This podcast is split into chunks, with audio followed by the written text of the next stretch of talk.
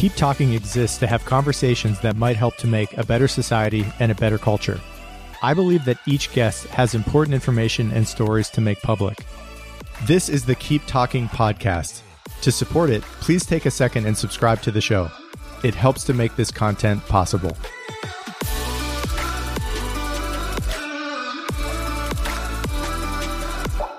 The following is a conversation with Roy Baumeister. Roy is a social psychologist, a professor at Florida State University, and the author of many books, including Willpower Rediscovering the Greatest Human Strength.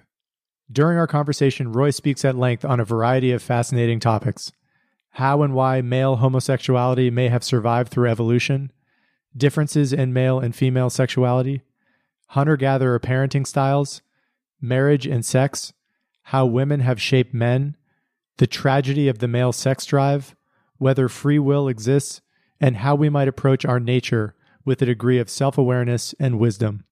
Roy is a brilliant writer, a prolific polymath, and someone who is admired and respected by many who have been on this show. I hope you enjoy this conversation with Roy Baumeister.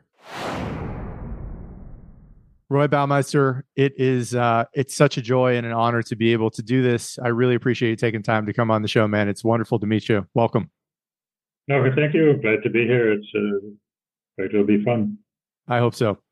I uh, was scanning through my notes a little bit ago today, going through one of uh, trying to decide what of the many different fascinating topics you have covered that I wanted to start the conversation with and begin with. And I thought maybe I would start with a throwaway comment I heard you made on an interview once related to a subject I've long been fascinated by, which is the existence of gay people and how through evolution, gay people, gay men have persisted in the human population.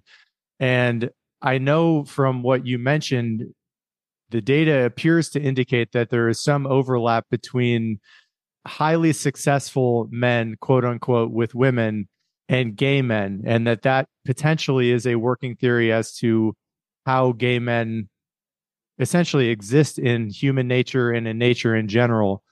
What do we know about that? What's the best explanation we have, as far as your understanding is concerned right now, about how you know the concept of gay is? Yeah. Uh, first of all, I'm a generalist. I'm trying to put together the big picture, so I'm not an expert in every area, and certainly not in in this. But but when you consider both nature and culture are against being gay, uh, nature selects based on reproduction, and gay sex doesn't produce any babies. And cultures are often uh, against it too, and punish and stigmatize gay people. So why does it survive? Nature and culture are our two main explanations for everything. Uh, my colleague at uh, University of Queensland, uh, Brendan Zietsch, had a really intriguing answer with a very strong database.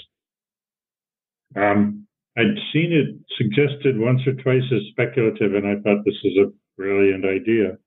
But you know, in, in social science, ideas are cheap, and uh, data is precious, and and and Zietsch, uh, he got it. He said, uh, you know, okay, uh, gay people, their sex doesn't reproduce, but it turns out the siblings of gay people, especially gay men, they have above average number of sex partners. They are more attractive to others. So you can think of it this way that um, uh, reproduction depends on the man and the woman kind of hitting it off. And a total man's man, mm. well, he can usually find women to go along with him because he's really successful, but they don't. He doesn't relate that well to them. Some feminine traits help a man relate to a woman, and you could suggest that well, a lot of feminine traits make him uh, make him inclined to be gay. Um, so uh, it's a matter of hitting the middle. Hmm. So the the gay man may not have any children, uh, even though he might have a lot of really good friendships and relationships with women. But his brothers and sisters, who perhaps aren't quite as far along as he is, they hit it off really well, and they are sexually interested, the men are interested in women, and, and vice versa. And so they reproduce perhaps above at an average rate, and that offsets the the gay men not not producing. It, it has to. I, mean, I don't know that this theory is true, but there are not very many plausible theories, and it has to be something like that that hits the middle. Mm. Again, nature and culture are against it. Why hasn't it completely disappeared from the gene pool? There must be something good that promotes reproduction, and if uh, it, you know, if it a certain amount is good and a little too much makes you not interested in doing it, that's that's at least plausible. Mm. And, and Leach has pretty good data uh, to to back that up. Fascinating. There's another line that I heard you say, uh, and this is related to men and women and male sex drive. And I know there's a concept you have spoken about related to the tragedy of the male sex drive, and you've spoken a decent amount about how much women have basically shaped men. And it, your answer was, or your comment to uh, this general topic was about if you ask, there were studies done asking men in an ideal world without concern for pregnancy or infection or stigma, how many sex partners would you like to have in your life? And asking the same question to women. And the data that you presented, and maybe I'll just give it to you. What do we know about the studies that have asked men and women that question and what the differences are between men and women when they respond to that open ended query? I was writing the book, there was a new study that came out, and it was asking first year college students, so those don't necessarily generalize, and they probably haven't had that much sex, but the women on average wanted to have about two and a half uh, sex partners, and the men wanted to have 64. So, so there's a lot of disappointment ahead for those young men trying to connect with women who are not nearly as interested in that. I think the evolutionary people make a good point that the men who were more interested in more different partners that probably produced more offspring and were descended more from from those men than the the men who only wanted to have one or even less than one. Um, so that's there. It doesn't make as big a difference for the women. Uh, a woman can only really have one baby a year, no matter how many men she has sex with. Whereas a man has sex with 50 different women, he can have a whole bunch of babies each year. Hmm. Um, so, uh, I'm not sure where we're going with this. The uh, uh, maybe be helpful to hone in on the idea related to how maybe two ideas the tragedy of the male sex drive and how women ironically and i think that's the word i've heard you say in the past in in interviews that it's ironic that women have really formed men and one of the ways in which they've shaped men is to give them this sky high sex drive what do we know about that yes well I mean, one of the profound comments by David Buss, who's uh, sort of a, a, colleague I know who's really influenced my thinking a lot over the years. He said, "Oh, men and women complain about each other all the time, but they really shouldn't, because whatever the traits are of modern women, they're the results of the mating choices of, of men, and vice versa. So men and women have really molded each other by who they mated with and who they didn't." And take it a step further, if you look at the numbers, women have bred men much more than men bred women. It's just partly because women are choosier about who they'll have sex with. Uh, you know, men of a certain age will have sex with pretty much anyone who's willing. And women, women are much pickier, so it's given women much more power to mold the male psyche than the the men that chose uh, molded to women, although both are real. Um, and then this is something I've been thinking about a lot lately. Um, my the thrust of my thing, I'm trying to come up with a big picture understanding of the human mind and why it is the way it is. And the, the, the, the short starting point is that nature made us for culture. Hmm. We, were, we were shaped by natural selection, but culture is our our strategy, is how we survive and reproduce, and it's working really well. Where uh, all the other mammal populations are declining and ours is increasing. Um, but part of that requires the bigger brain, which you can't birth a big brain. So uh, humans are born premature by ape standards. You know, most of the monkeys, they can start taking care of themselves within the first year and feeding themselves. A human child is dependent for a great many years, uh, which ultimately means, and, and the brain has to grow, which means not just food, but protein. The, the mother can't do it. So getting the father to take on the provider role, that's one of the keys to hmm. human evolution, to the essence of human. And, you know, the, the women arranged to do it, to get, you know, select a man who would, who would do it. And, uh, is crucial to making culture and everything else possible. Um, but, uh, what is it that attracts men to women that will make men commit to becoming a provider for a long period of time? Because none of the other apes take fatherhood seriously. Mm. And none of them you know, care. The idea to tell a gorilla, oh, you should feed your children, I think it's ridiculous. And you should feed the mother of your children every day. You know, that's just some gorilla he had sex with five years ago. It's a ridiculous idea to him. But but the human males do that. So what is it? And of course, the primary thing in nature that the male is attracted to the female is for sex. So I, I have to think in this evolutionary process, the men who kind of stayed with the gorilla mentality and said, "What I'm supposed to double my workload every day and forage for three or four instead of just myself." Forget that.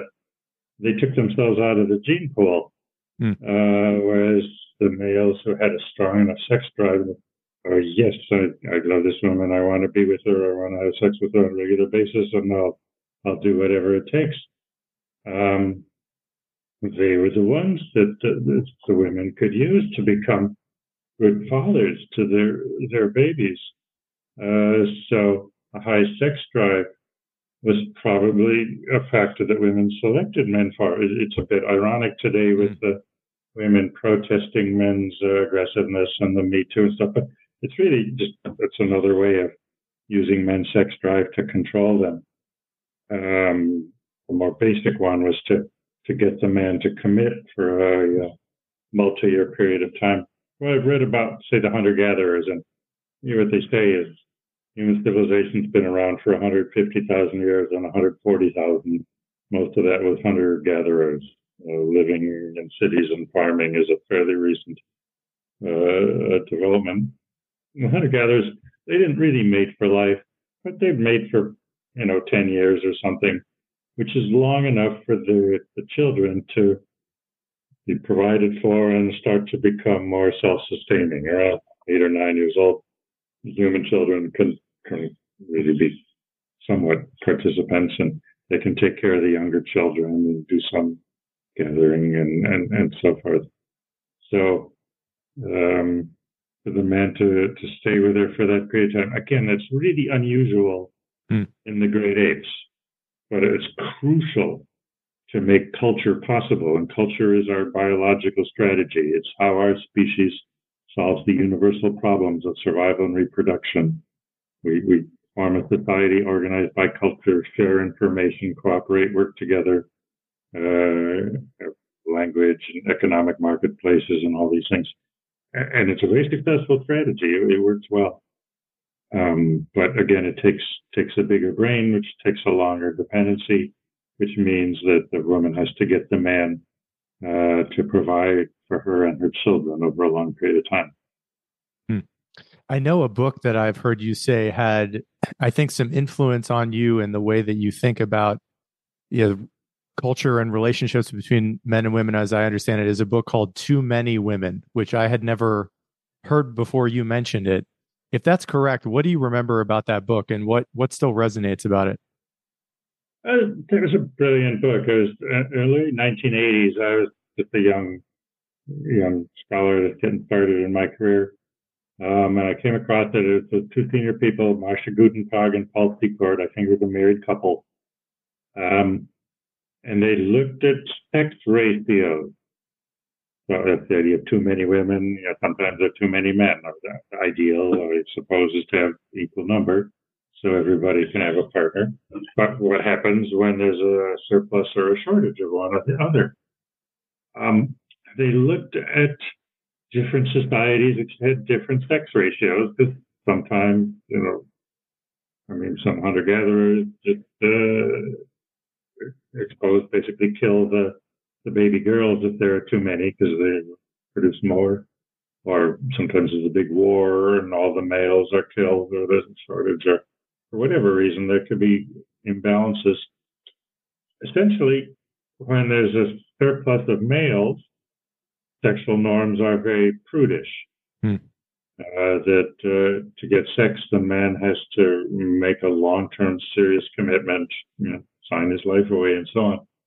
When there's a surplus of women, uh, it's the other way around. Uh, sex is free and easy, and there's more premarital and extramarital sex and so on. Now, the, the goals of both men and women are are are opposite to those. It's not a democracy. It's not a majority rule thing. It's more like an economic market, which is the minority rules on this buyers and sellers. If you think of sex as something where the women are the sellers and the men are the desires, I mean, this point's been made by sex researchers going back to the 70s that in humans and in all other species or most other species, sex is seen as something that the males want from the females. Um, and uh, and so you think of the males as the demand and the females are the supply. So you have like after a major war and a third of the men were killed or whatever, and then there's a surplus of females. And what happens? Uh, yeah, it's it's the minority gets mm. the way. The men like it, but there's premarital sex and extramarital sex, and you can have multiple partners, and uh, uh, the one they settle down with better please him, or you can easily find someone else, and so on. And when there's a shortage of women, and some of the extremes were in in the America's Wild West because of selective migration. It's some of the highest ratios in world history, or 100 men for every woman. Uh, and so, uh, you know, there are a few prostitutes around to make money off it. But if you wanted a, a partner, you wanted to marry someone, you had to sign your life away and do whatever she wanted. And if you lost her, you'd never find another. Hmm. Uh, the same in uh, uh, China with the one child policy. There's a huge deficit of, of women because uh, they had to, uh, they could tell during pregnancy what the, the gender of the baby was and have selective abortion. Uh, presented in the West as some kind of anti-female bias, but when I visited China, I realized the laws were that in, in China, the parents can make their old parents, when you get old, they don't really have good social security or anything. It may be better now, but hmm. the parents can sue their son in court and make him support them. The obligation of a son to support his old parents is not an abor- uh, obligation on the daughter. So, well, of course, you want a son rather than a daughter uh, because uh, you know when you get old, or if you can't work anymore, you really need somebody to uh, to provide for you. So whatever you think of, about those laws, but again, it was another case where there's a huge surplus of men, and the sex uh, laws again became very prudent. Essentially, the demand was far greater than the supply. Hmm. There's a, a quote I'd love to read from you that is related to this. It's related to men and women, and it's related to culture. And this is it. It's about you know history. Maybe I'll read a couple that are somewhat related, and then the primary quote that came to mind that I think is worth reading. And this is this is a hilarious one that I heard you give on a podcast interview once. Quote: Men will do whatever is re- required by women in order to obtain sex, and not a whole lot more.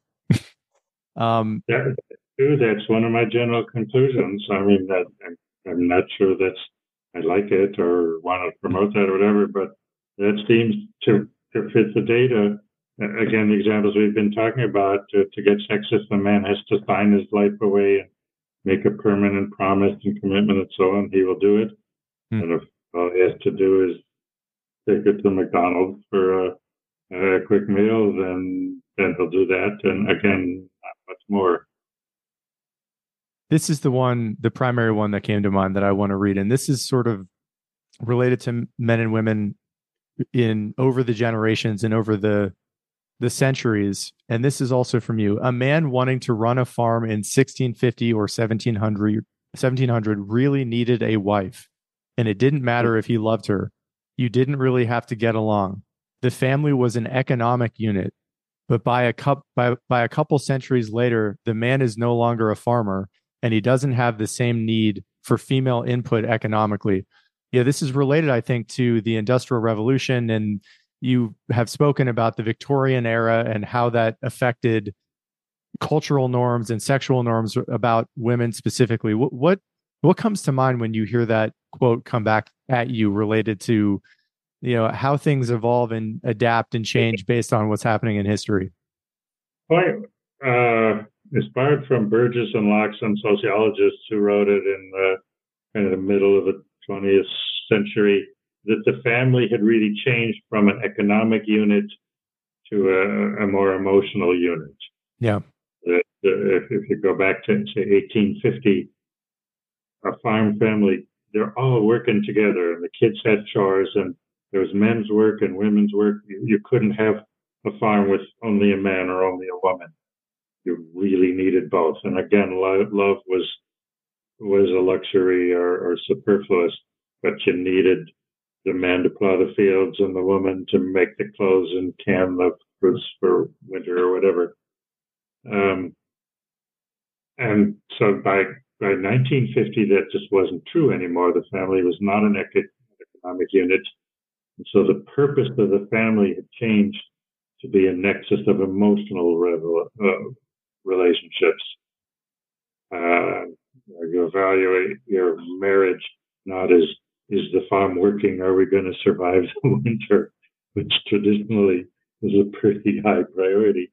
But, you know, in the 1850s, uh, it wasn't the case anymore. That you evaluate it based on uh, are my emotional needs satisfied, being satisfied? Taking care of each other and the children? Are we happy?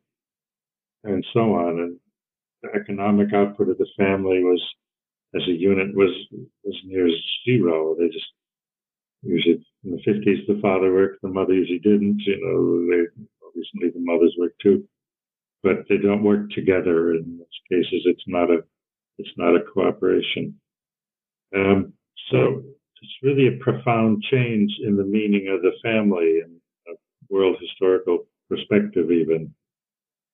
Yeah, I know that we were mentioning this before we started recording the the interview that you know your former uh, co-writer and presumably uh, your friend is married to Helen Fisher. You know, I've I've talked about a lot of the the themes that she speaks about and about you know I had a conversation with Richard Reeves about of boys and men and I talked I talked to Tania Reynolds a few weeks ago all kind of circling similar themes about human nature and modernity and where we're heading with all of this.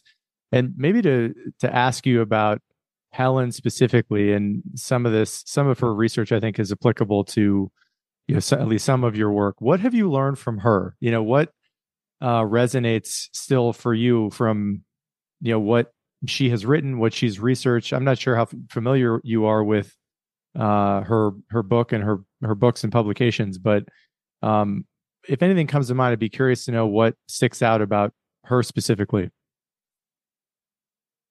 Oh well, this is a hard question for me. She's a brilliant scholar, has had a magnificent career, and uh, um, her work is mostly published in anthropology, and it's relevant to some of my things, but it wasn't in the kind of stuff I read. I've learned a lot from talking with her hearing her perspectives on things. Um, but I'd be hard put to have a list of her five best ideas or anything like that. Uh, mm-hmm. I mean, uh, I know she wrote a book. She said she spent five, six years writing this book to explain men and women. And uh, it just outraged the feminist establishment, and they destroyed it in a week. But she said it's it's like two different feet, yeah, the left foot and the right foot. They're different, but you need them both working together. And I think it's a very apt metaphor. The human species really has survived and prospered by virtue of, of cooperating. There's this uh, sort of feminist pretext that men are oppressing women and they're enemies. Uh, I think that doesn't really correspond to what's actually been the reality. Is closer to what Helen Fisher said of, of men and women working together to to to, to cooperate and uh, um, complement with an E, complement uh, each other so that uh, society moves on and children are raised and the, the, the, culture survives. I mean, most recently, one of the lines uh, sort of resonated in me from from Helen is uh, that, that human men were bred to be suckers. That uh, that accountability is, uh, is one of those traits. Again, men, women bred men more selectively than men bred women. And if women bred men so that men would be good providers for the women and for their children, which is essential to the uh, the, the success of the species, especially as cultural beings, where you have the long dependency for the brain to grow after after the for being born. Um, and making the man amenable to the woman's influence is uh, be a highly desirable trait, probably best for the species, certainly best for the uh, the women. But uh, in terms of bred to be suckers, uh, a lot of things fall into place if you look at modern men uh, through that lens. Yeah. This is a, a quote that's somewhat related to it. And I think I first was exposed to this idea in Sapiens, where uh, Harari talks about something you mentioned earlier in the conversation, which is the human babies being born prematurely because of the size of their brains and how that shaped the relationship between men and women in general. And this is this is the quote from you. In order for humans to evolve the way we did and become these cultural beings there had to be a whole bunch of changes including bonding the male and female for a longer time um you spoke right. i think you alluded to this earlier in the conversation but what else do we know that it seems to me like this is a very important fact and uh, aspect of our history when human babies were born prematurely and how it shaped and maybe you've already answered this question in the sense that women s- selected men who were open to the kind of loyalty and um, you know uh, resource giving that would help them as mothers um, talk about that moment if you can, and what, how much comes from that fact about human history. You talked about hunter gatherers bonding for years until children in general were more or less self sufficient. I'd love to just give you an opportunity to speak to that general concept again. All right. Well, I want to repeat what I said before, but uh, again, the, the uh, culture needs a big brain. There's a lot more information to deal with and uh, um, rules and laws and norms and customs. There's a lot more for the brain to do. The brain is a very expensive organ. Um, it consumes a lot more calories. That's why we don't see squirrels and mice with big Einstein brains. It's not that just evolution makes you smarter over time. Hmm. Um, a squirrel with an Einstein brain would starve to death because it consumed so much calories it wouldn't get any more food uh, by being that much smarter. So where does the advantage come from being smarter? Well, when you share information, and that's human culture, communication and cooperation are the, the big human advances in evolution. and, and when we share information with each other, suddenly there's a lot more for the, the brain to do. So there's an advantage to having a big brain, but it has to grow after you know, outside the womb hmm. uh, because the uh, you know squeezing a giant brain through the, uh, woman's birth canal will uh, you know break it. Um, and uh, so have the long dependency uh, and getting the male to be committed. And my sense is there are a whole bunch of evolutionary changes to bond the male and the female human together that are just not there in the other great apes. Um, I mean, starting with face-to-face sex, hmm. Uh, they mostly do rear entry, which you know gets the job done, but it doesn't create that you know you're gazing into each other's eyes and and kissing. I, I don't even know if they do kissing at all, but know, obviously a big thing with human mating and female orgasms. The uh, uh, nature boosted those, and those bond the male and the female together. I know there was a sort of this feminist complaint that the men wanted the women to have orgasms, it's like they were pushing her and so on. But really, you have to think biologically, having one person care about whether the other one is happy, hmm. that's a that's a big positive step forward. And uh, for evolution to make you know, I don't think the gorillas care when the, the male gorillas care if they have sex with the female, if she enjoys it or not. Uh, but the, the humans do, and that produces emotion on both sides. Indeed, the whole thing of passionate romantic love, uh, where you extend over time and being in this person's presence and want to do it, that's got to be a big innovation or at least a huge increase in bonding the male and the female together. Uh, fathers loving their children also don't see much of that in the other great apes, but obviously it's it's uh, very strong in humans. My daughter, Farnar, was against my principles to love my daughter more than my wife because you know your child just goes up by random biological event, whereas you choose your wife as your life partner and so on totally clear. I love that little girl more than I ever love anybody else.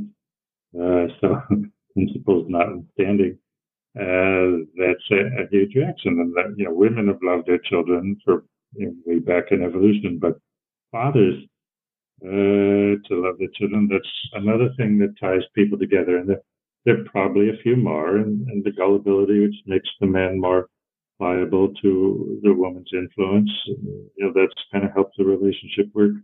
So uh, my point is, I think there'll be a whole suite of biological adaptations for the human to get the human male and female stuck together for a, uh, a period of time.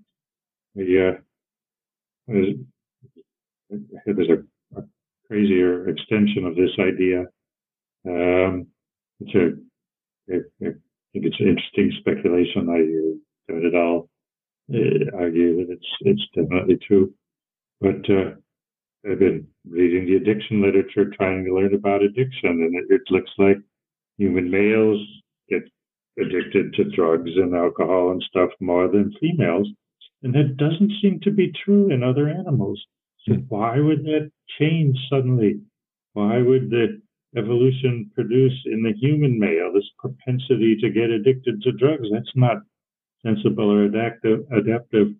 But if it means getting emotionally attached to a new source of pleasure, that could help tie the man to the woman and make him bind himself to her.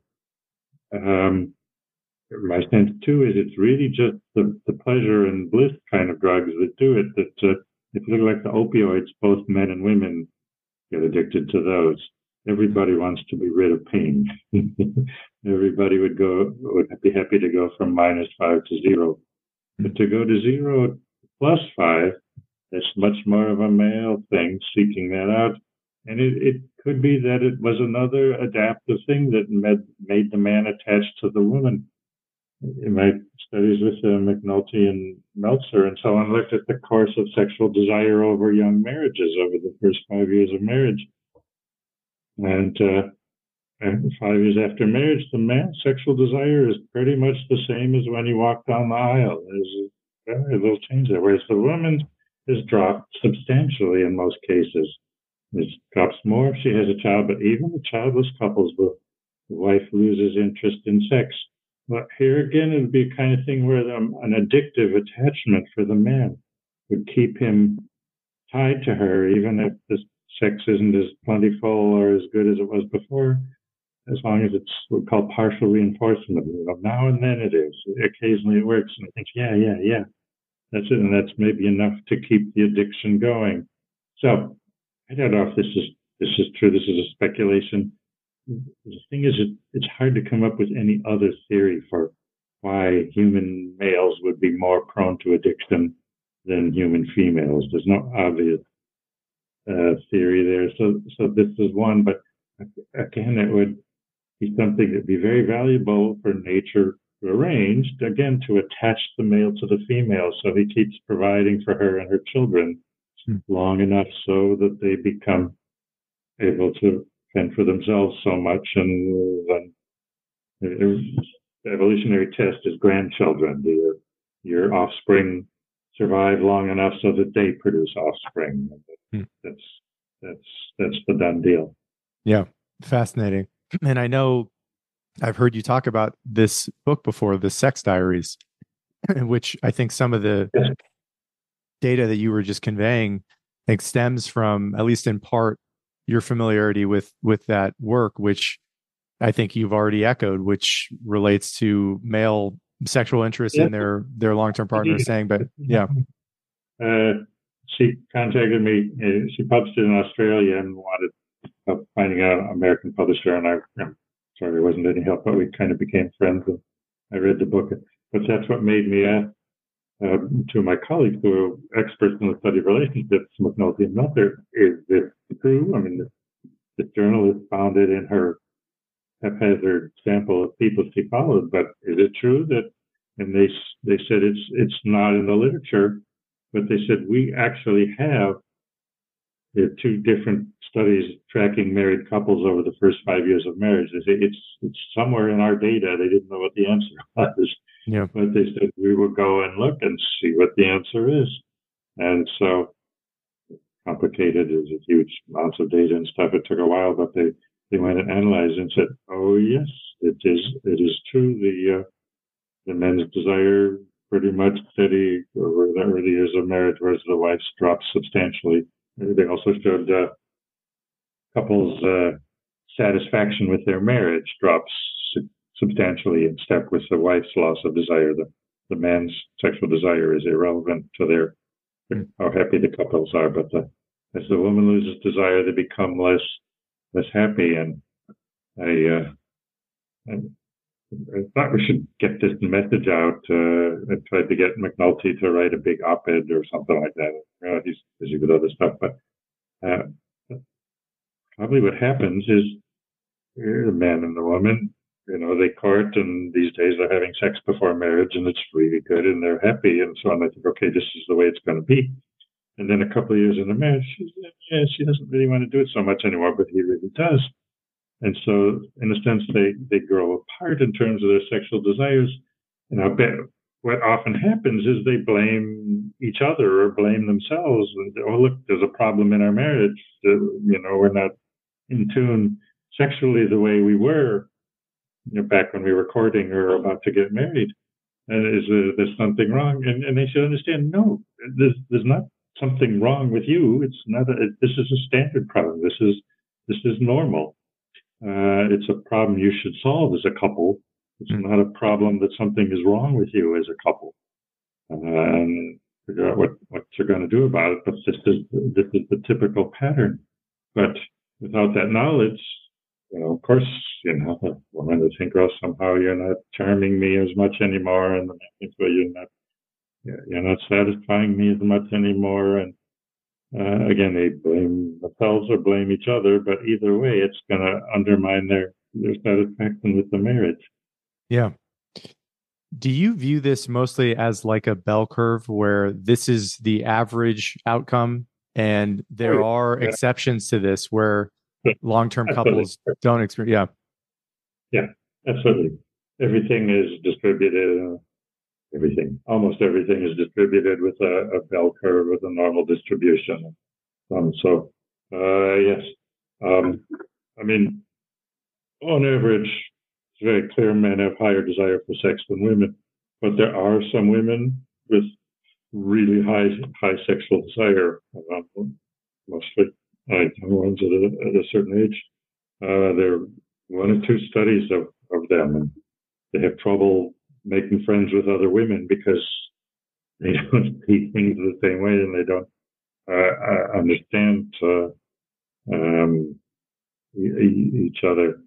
Um, so, uh, yeah, one or two.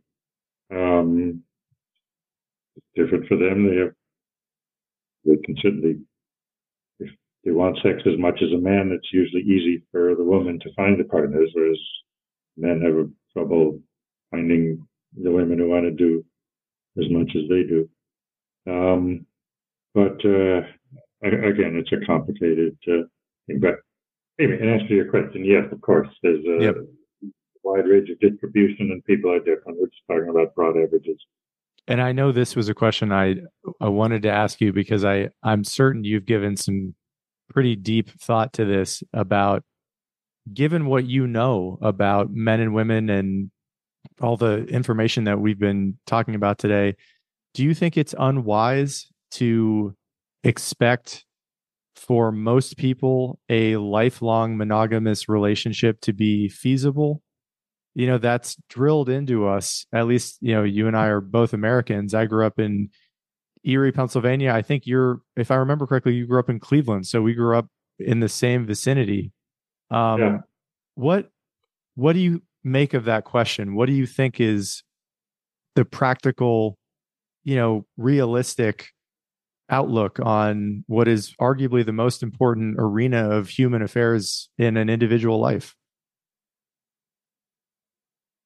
Yeah, I haven't totally figured this out yet. Um, the the data are not perfect on this kind of question. Um, in general, it looks like people who are married for a long time are better off than people who are single or who marry and divorce, uh, and so on. Um, marriage has a bunch of good effects on men and uh, on women too. Um, if we talk monogamy as in never having sex with anyone else, well, that's going to take some renunciation and probably puts more of a strain on the man than on the woman. But the data on how much that happens, I haven't looked at them for a while, and it's not clear people tell the truth either to the sociologists uh, asking them questions. But um, if you look in any given year, over 90% of married people only have sex with their spouses. Uh, if you look accumulated over a great many years, well, a lot of people will have an occasional fling or something with someone else. Um, it it looks like mm, this is more important to men and more desirable to men than to women, although it's, it's again, the data are not totally persuasive or clear. Hmm. And, and women might just be less willing to admit it. Um, even the issues of what counts as sex, you know, when they count how many, researchers ask how many sex partners have you had, the men have always had a lot more than the women, which is statistically implausible. Um, and there are multiple things contributing it, but one of them is what counts as sex. Hmm. Um, so a lot of the borderline cases, the men to count it and the woman isn't. So the difference may be smaller than than some of the survey numbers and um, you're going to go back to evolution and biology, the, the, the other apes, our biological relatives, are not monogamous. So this is an innovation in humankind, and it's going to be incomplete. And if people could do whatever they want, I doubt they'd be completely monogamous, but uh, but they do like to form a strong attachment and be mostly monogamous. Uh, that uh, that does seem to resonate with human motivation, and it works pretty well for society. Obviously, culture can can build on nature and uh, say, okay, you get one spouse, and and that's it, and make it illegal to uh, have sex with anyone else ever. Not allowed to get a divorce, and uh, uh, once you have sex with someone, that that's it for your life. Um,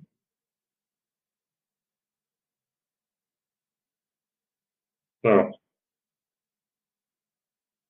we we are not by nature a fully monogamous species, but we incline in, in that direction. And uh, monogamy, with a few exceptions, or what the sociologists call serial monogamy, that you uh, you have an intense relationship, an exclusive relationship with one person for a few years, and then you break up, and then you have another intense relationship with someone else, and during that time you don't have sex with anyone else. Uh, but over the course of a lifetime, you have. Hmm. Yeah.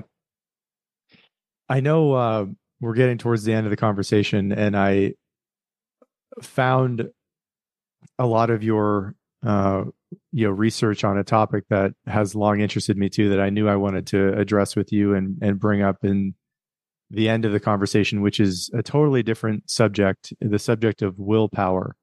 And I thought maybe in the transition over to this subject, I would just read a couple of uh, quotes from you as well related to willpower, which I, I thought resonated with me and were interesting and might be a, a, a proper way to segue into this subject. And here are a few of them.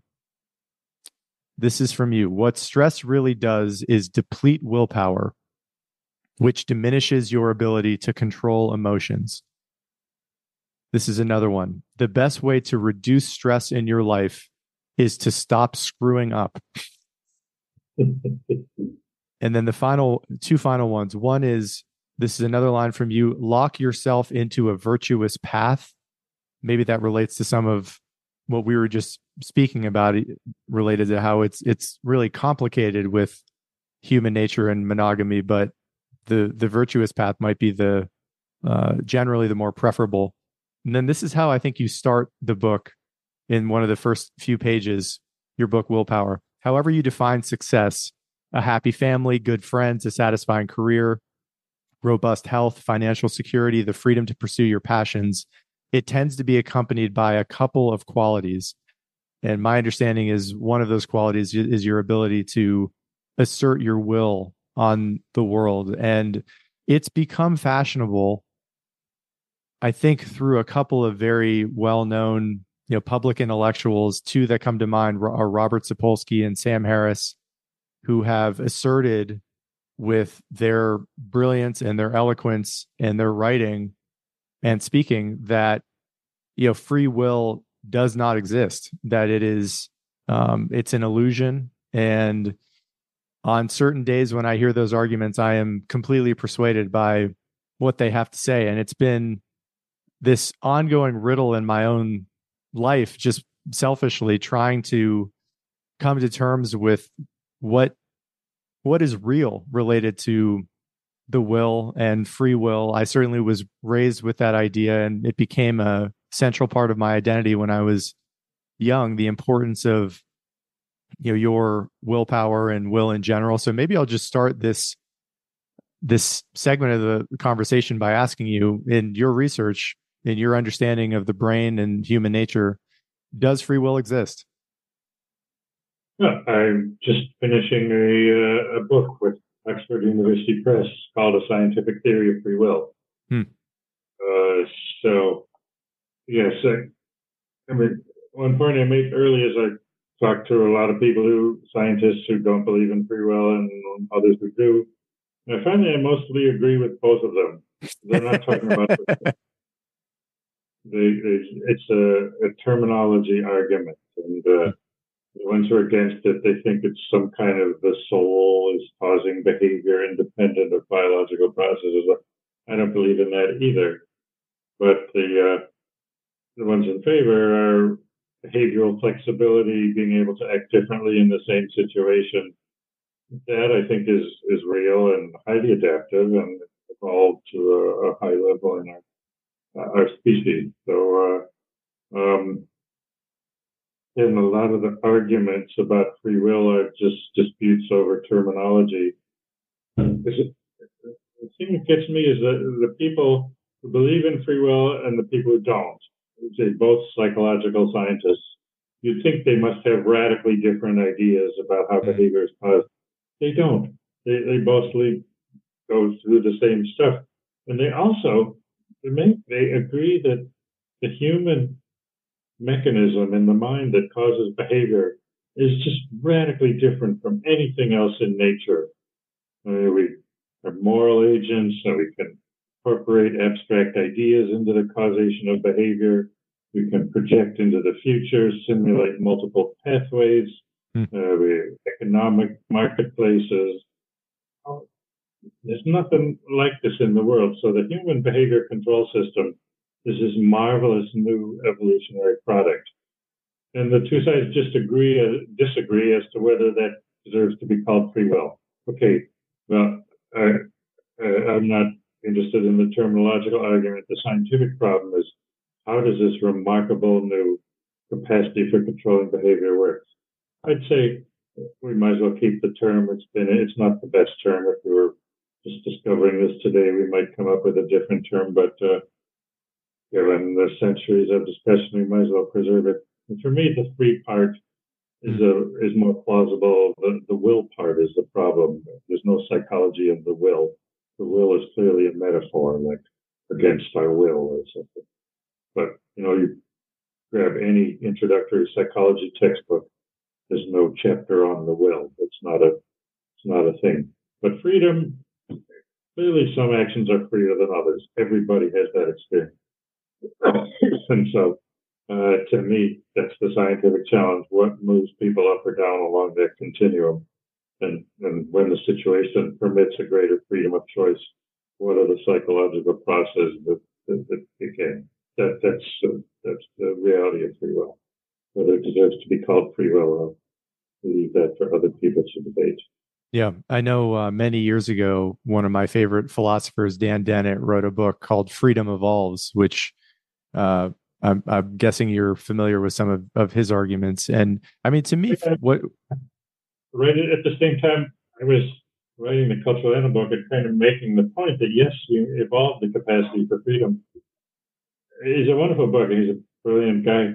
He didn't really explain the evolutionary process that much. He didn't go into that, so it was a bit frustrating me. I mean, philosophers understand problems in a different way, and uh, he was addressing the the ones the way they look at it. But me, coming in as a psychologist, wanting to see the evolution, I I didn't get that from that. But uh, um, but I'm very sympathetic to the conclusion, and, and yes, this new capacity for action control is something that uh, humans evolved. It's uh, that's again whole order of magnitude or a whole category different from what all the other all the other apes do to control their behavior.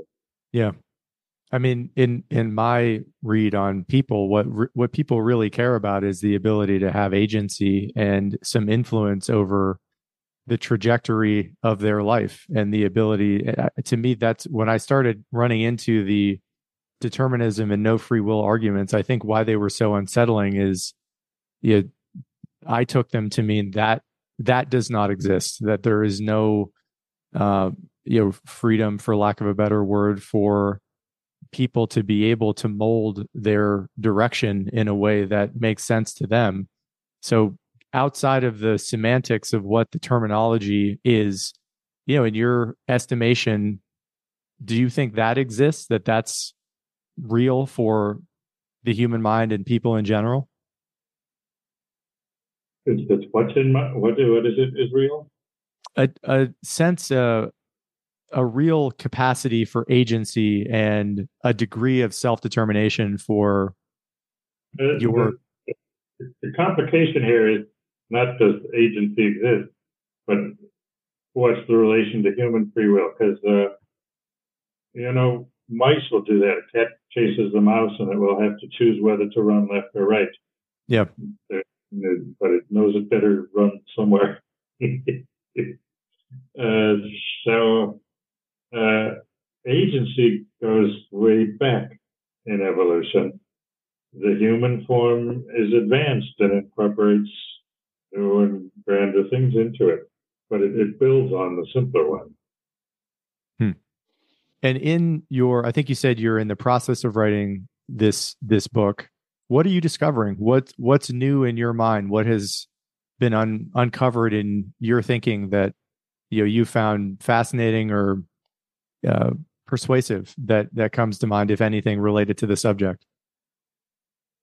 Well, there's quite a bit. I, I was up. I could spend a, a, separate hour if you want back again when the book comes out. That, yep. that would be fun. But uh, um, there's some things uh, clear. As I said, that the way that the human brain moves tells the muscles to move the bones. That's how behavior occurs in every animal. But the process in the human brain is light years ahead, qualitatively different from what the others have. Um, late in the book, I'm pondering how much of a motivation is there to do that? Is, is, it just an ability or do we have like an instinctive desire? I mean, the desire for control, not fully convincing, but pretty much. I mean, animals have learned helplessness. They're deprived of control. They, they suffer and show pathological reactions. Um, humans like to do it. It seems like we like to have options more than we like to go through the hard process of making a difficult decision. Mm. It could be the essence of free will, but it's uh, it's not that fun. People want to have good reactions easily and more oriented toward the outcome than the process. Um, and you know, one of the key themes in my thinking is that the, the human psyche was designed by evolution, but for culture. Culture is how our species solves the eternal problems of survival and reproduction. And it works very well in a population where tripled our life expectancy because of culture, and our population has gone from, you know, first few females to 8 billion people in what, a couple hundred thousand years. It's, it's a very successful one. So the traits that make us human, the essence, uh, or the human essence, basically there's all the biological adaptations to make culture possible mm. most obvious language. Uh, being able to speak and talk and share information. No other species has anything language. They do communicate a little bit, but linguists say not, none of that rises to language. But every human culture has language. So that's one obvious one. And free will would be one of those. Uh, you know, another, the ability to make decisions and carry out plans and navigate a, a, complex social environment with rules and constraints, but but opportunities. That takes a pretty advanced action control system. Uh, uh, should we call it free will? I think it's good enough. It's perfect term. Uh, but yes, it is. It is beyond anything else seen in nature. Yeah, Roy, I know um, we're our time is about up, so I, I, just want to say how much I love your work. I would love to talk to you uh, whenever this new book is is out in more detail about you know willpower and free will in general. I, th- I think that would be uh, fascinating. Maybe to close, I you know to me, I've had three or four people who have been uh, deeply involved in evolutionary psychology, either as ev psych professors or uh, people who have kind of dipped their toe in that water for intensely for a period of their career. I'd love to close maybe by asking you what, how that field, uh, we've talked about some of the more fascinating uh, aspects of it, but how it's affected you or influenced you. If there's anything else related to Ev Psych that you find, you know, mind blowing or not particularly well known uh, in the general culture that you think is um, you know worth articulating at, at the end here, I'd love to give you an opportunity to to speak about that. Oh well, that's a big big question. I don't know what I can say, but uh, it's been a sweeping and fundamental change. I mean, my attitude. I was, I was raised by wolves, and I decided to believe what they believed, and I wanted to end up knowing the truth. And I assume I don't start out so I've just anyway, all my ideas are subject to revision, and I want to keep revising until I get there. Um, when I first took my psychology classes as an undergraduate at Princeton, I remember the professor in personality psychology saying, "Well, personality is something that's learned." The idea that there are genes or biological stuff, there might be a little of that, but but not. So, so don't pay attention personality is something that comes from socialization. And uh, over the years, the evolutionary people have convinced me that that's, well, that's, that's wrong. It's not completely wrong, but there's a big, a big head start uh, based on the biological endowment and those, studies that showing identical twins who were raised apart end up more similar than non-identical twins raised in the same household. Well, uh, it's a pretty compelling sign that, uh, that, that biology and genes contribute to it. Uh, there's, of course, all the mating stuff, and that in just about every society in the world, uh, women's mate appeal depends on how attractive and sexy they are, and and it depends on how much money they have, how many resources they have. And uh, you know the other matters a little bit too, but it's it's quite disproportionate. Um, that most societies men want to have more sex partners than than women do. Uh, these these basic things they don't explain everything, I don't call myself an evolutionary psychologist because some people who do define themselves that way get carried away and think it explains everything. Well, it doesn't explain it. But it is the starting point and explains a lot. Um, and so for me to incorporate that into my thinking through the 70s and 80s, that was a big fundamental and sweeping, sweeping change. Uh, so, yeah, the psyche starts that way. Like I said, the human mind was made by nature for culture. Hmm. Uh, so it's highly adaptive.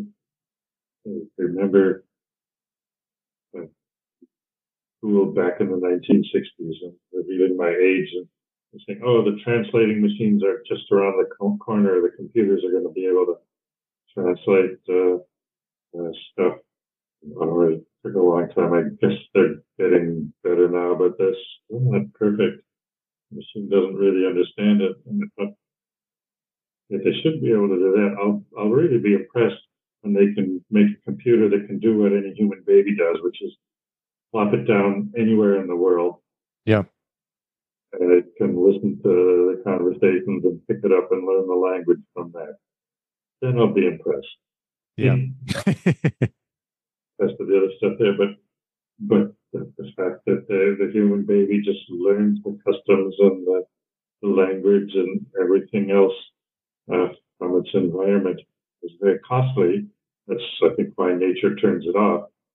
Uh, why children should learn foreign languages when they're uh, in elementary school and not leave it to university. Mm-hmm. They pick it up so easily here in Europe. they have friends who when they have a baby, they start by teaching it a different language. Uh, said, oh, they'll learn the local language fast enough as soon as they go to school. Uh, but uh, teach it something different and uh, it uh, learns it, and then it, it's got it. It learns so easily at that age. Uh, so, um, again, the, the brain evolved to pick up and adapt to the culture really well. Hmm. Yeah, well said. Roy, thank you again for taking the time. I know it's late where you are over in Europe. Uh, I really appreciate it. And uh, your stuff is absolutely mind blowing and fascinating. So thanks again for doing this. Okay, thanks. Thank you for listening to this episode of Keep Talking. If you're finding value in this podcast, please consider supporting the show via the links below on Venmo, PayPal, or Patreon. Your support helps to make these conversations possible.